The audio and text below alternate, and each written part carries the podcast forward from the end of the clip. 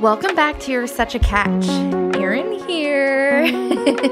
Present. Not Aaron, Eron. well, we survived Valentine's Day. Come on, it wasn't that bad. Was it? Was it?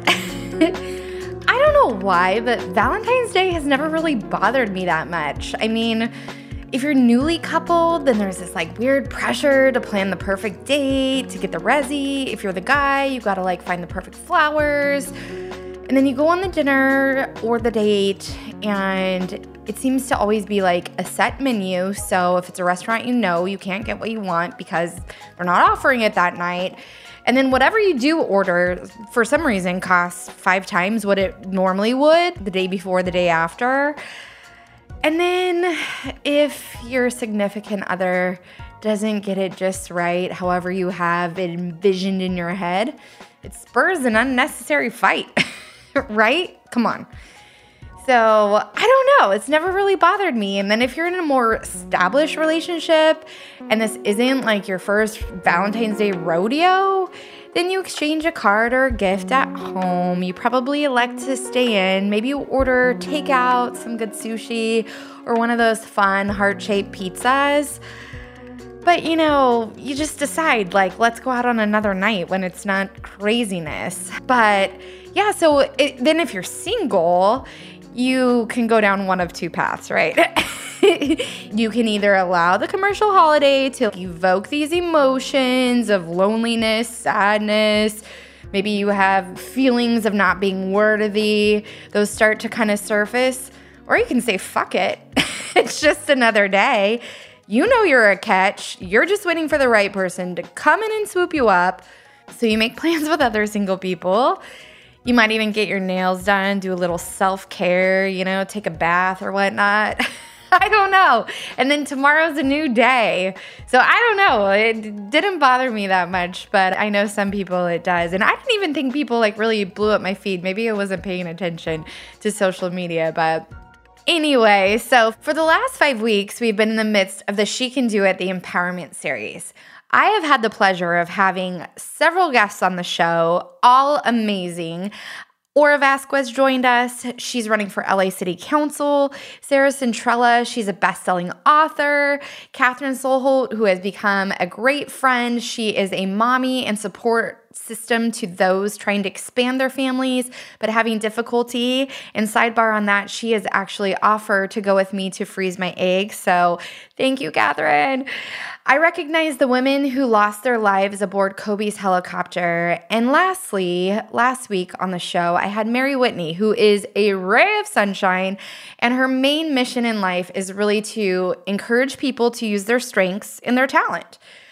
I have just loved this series. I don't know about you, but I do feel empowered. And I loved showcasing these badass women who are showing up for themselves, they're showing up for others, and they showed up for me to basically share their story with you. And I think that's powerful.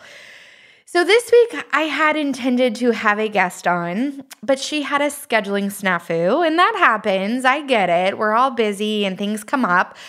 But I thought to myself, uh, this week of all weeks, right?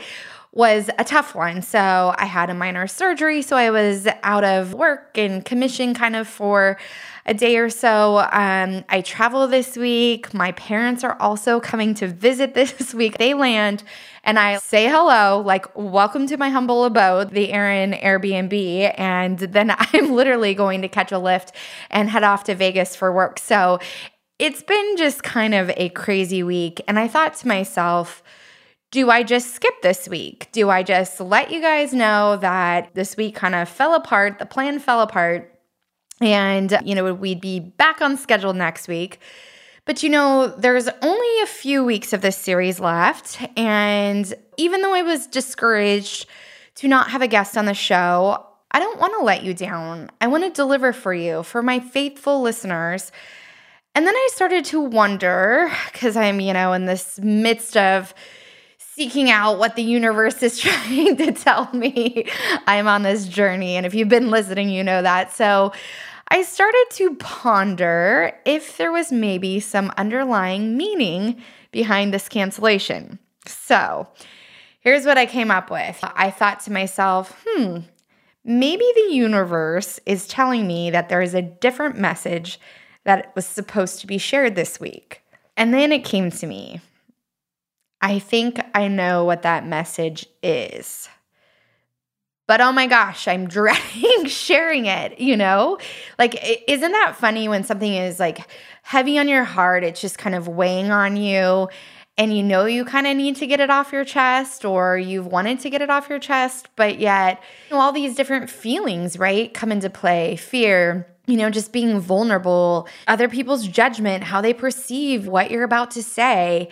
And I think in this situation, I've always known, like, it's always been on my heart as something I could share. It's a personal experience that could potentially help someone else who's dealing with a similar situation, but it's uncomfortable and it's not easy to discuss.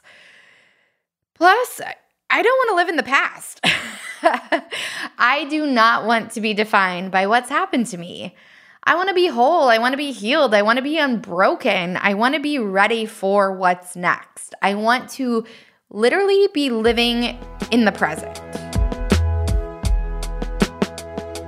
But being that my guest did cancel, here we are. We're in the midst of an empowerment series and I am looking for meaning from the universe, a higher power, whatever. I think what I want to convey in this episode and the fact that I'm sitting down and doing this and the takeaway that I want you to have. You know, there's a couple takeaways, okay? So the first one I think is you are stronger than you think you are. And I believe that without a shadow of a doubt. We never know until we're tested and then you can just surprise yourself eh, at how you handle a situation or how you grow from it or how you find the silver lining in the midst of muddy waters, right? And the second one is kind of what I mentioned your past does not define you. Now, we all go through life making choices. Sometimes we make good choices, sometimes we make questionable decisions. And sometimes we allow ourselves to be in situations that we know we shouldn't be in, but for whatever reason, beyond our comprehension, we find ourselves there, and maybe now we're dealing with those repercussions.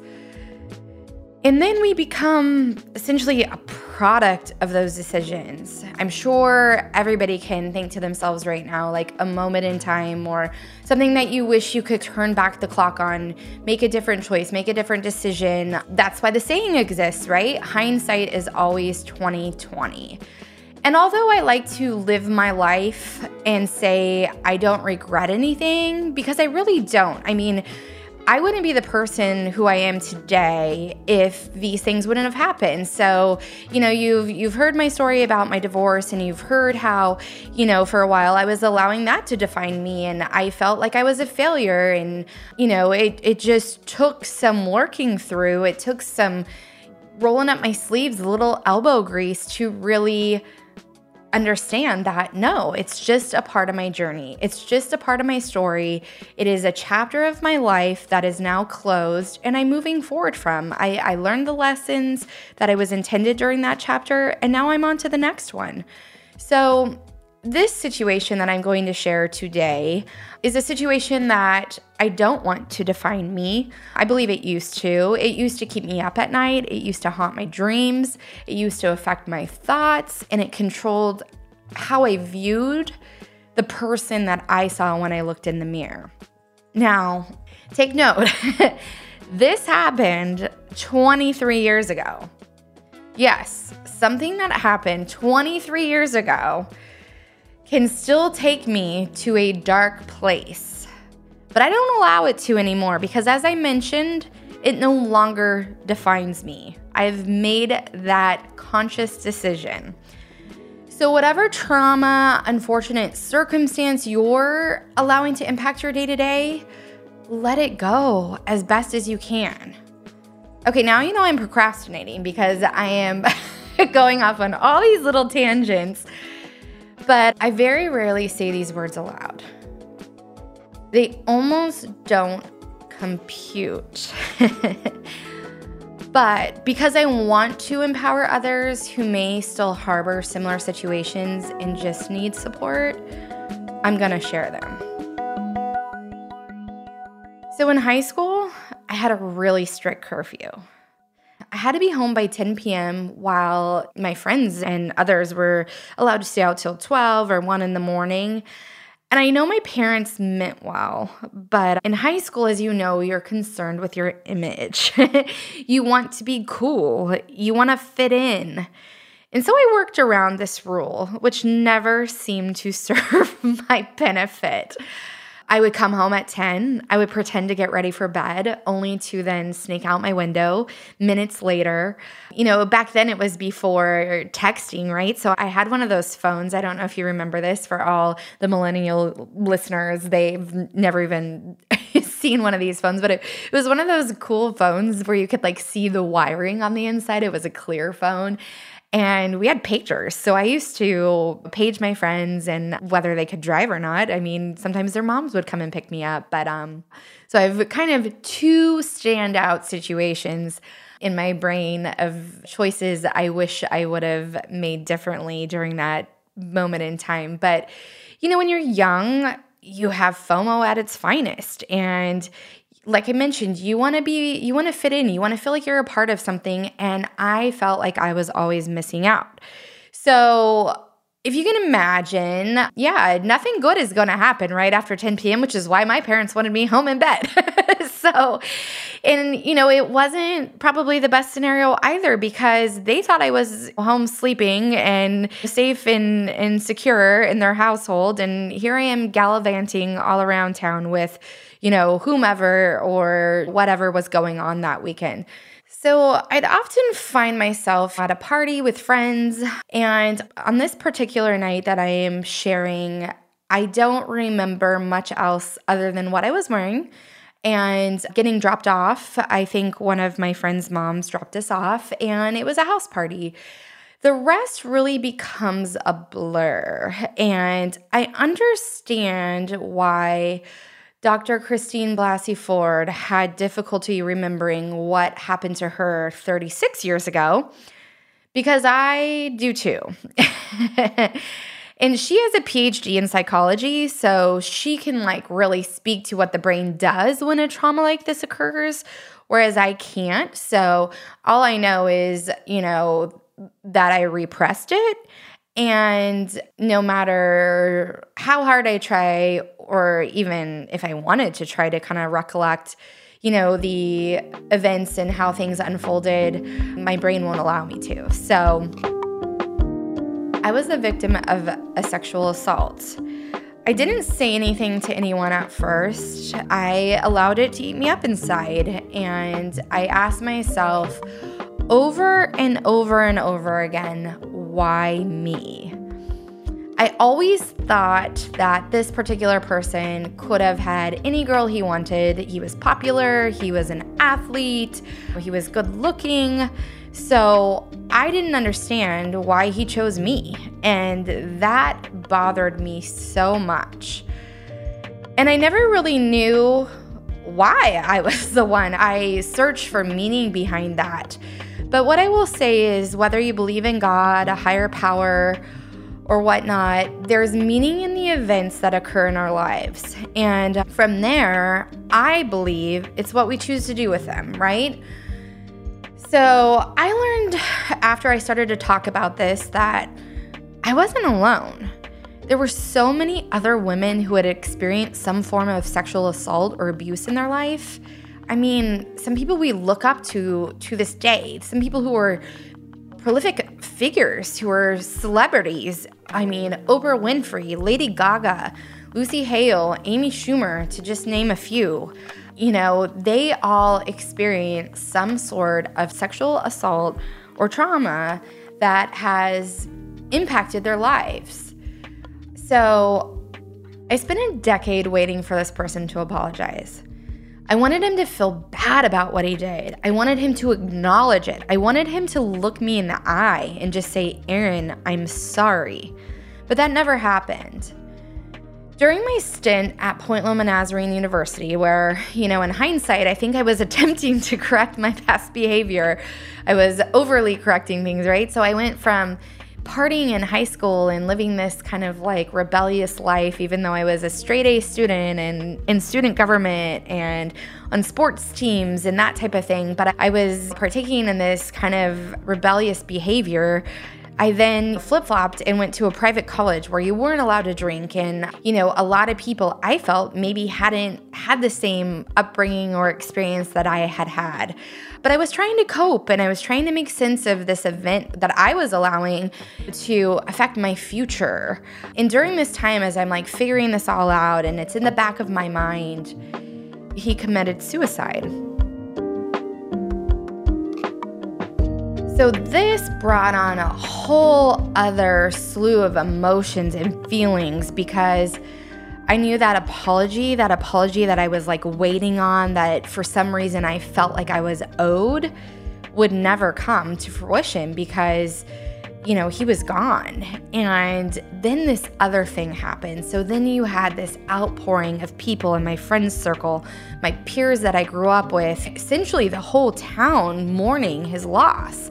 So his face was now shoved into my face on my social media. People were sending me newspaper clippings and you know, I was reading memories and people recollecting their fond memories with him and, and these good times that we shared. And all the while, it was making me remember, you know, my last memory of him that's vague, but obviously painful. And I didn't want that to be brought to the surface, but there it was.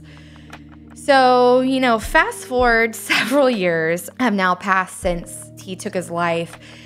And I learned that rather than wanting an apology from him, I really needed to seek an apology from myself. And I don't know if anybody else can relate to this, but sometimes that is just a hard thing to do. It is just a hard thing to to do because you know we are probably our own worst critics we're probably you know hardest on ourselves and sometimes we don't have compassion for who we are and the things that we've gone through so i needed to forgive whatever myth i had believed had occurred and and why this happened to me so I did the hard work. I sought therapy and healing, and I literally put forth the effort that I needed to get to the place I am today, where I can actually open up and share that story with you. But I also understand if you're a victim of sexual assault, maybe you're not there yet, and that's okay. And maybe you can't even see a light at the end of the tunnel of you getting there where you can cope every day, where you don't have triggers where, you know, you can look at yourself in the mirror and really like who you see again. And that's okay. I give you my love, my support, my empathy. But maybe, just maybe this week, my guest was supposed to cancel. And maybe she was supposed to cancel so that I could be challenged to share my story, this story of mine, and maybe so that you could be encouraged that there is hope and there is light at the end of the tunnel. So I'll leave you with this I am not defined by my past, I am not defined by what happened to me. I am whole, I am healed, and I am unbroken. If you don't feel that way about yourself, reach out to me. I would love to hear from you. I would love to support you and help you in your journey. You can email me at erin at such or you can DM me at you're such a catch on all social media platforms. But I am here for you. And if you need a little encouragement, you know, one of the ways in which I kind of help myself get out of a funk or overcome something is doing something nice for somebody else. So if you have the opportunity and you can recognize a boss babe in your life, maybe someone who just needs a gentle reminder that she's badass, hop on over to my website, You're Such a Catch, and check out the Empowerment Pin Collection.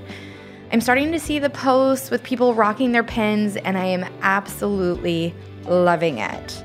Please, once you have your pin, tag me. I will repost. and assuming everything works out for the last two weeks of the She Can Do It, the Empowerment Series, I will be hosting a dating expert in LA and also an attraction and relationship coach. So, yes.